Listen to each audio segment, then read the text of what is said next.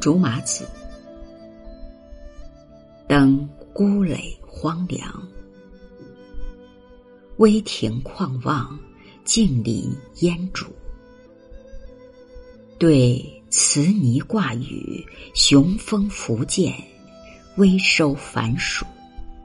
渐觉一夜惊秋，残蝉噪晚，肃伤时序。兰景享千欢，指神经飞雾飞烟深处。向此城追赶，新愁一积。故人难聚，凭高近日凝住，赢得销魂无语。极目寂矮非微，鸣鸦凌乱，萧索将成暮。南楼画角，又送残阳去。这首词作者是刘永。词泥，红霜出，色鲜艳者为雄，称作红；色暗淡者为雌，称为泥。雄风，雄静苍凉之风。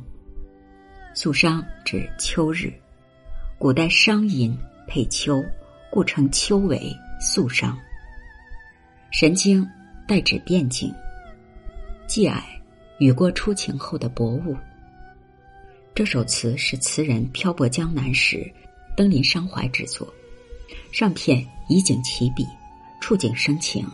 起首三句点出地点，写登高纵目，一片荒凉的景象。这几句，词人锦意如潮的思绪，委婉而细密的续写景物，为下文抒情营造了一种感伤凄楚的氛围。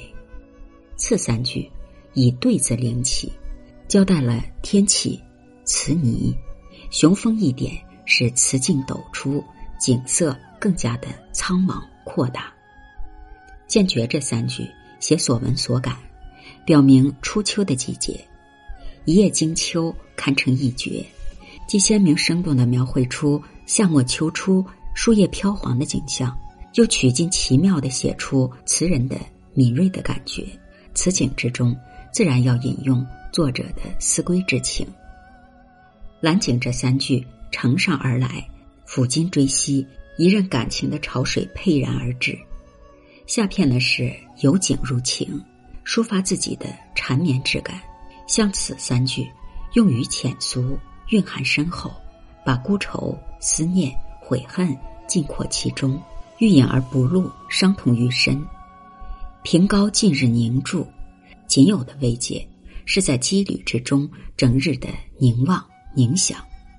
萧红无语，形象的表达了词人的精神状态。极目以后，又融景入情，即写一派奇俗的晚景：雾霭蒙蒙，零落的昏鸦，暮色中萧索的江城。词人在此境中凝住，听凄厉哀怨的画角声，看夕阳西下。这个词景，深刻的折射出词人漂泊江湖的郁闷孤寂的心情，运用白描与铺叙一波三折的揭示主题，体现出柳永长调慢词的特点，两者互相生发，使作品表现的感情淋漓尽致、苍凉沉郁。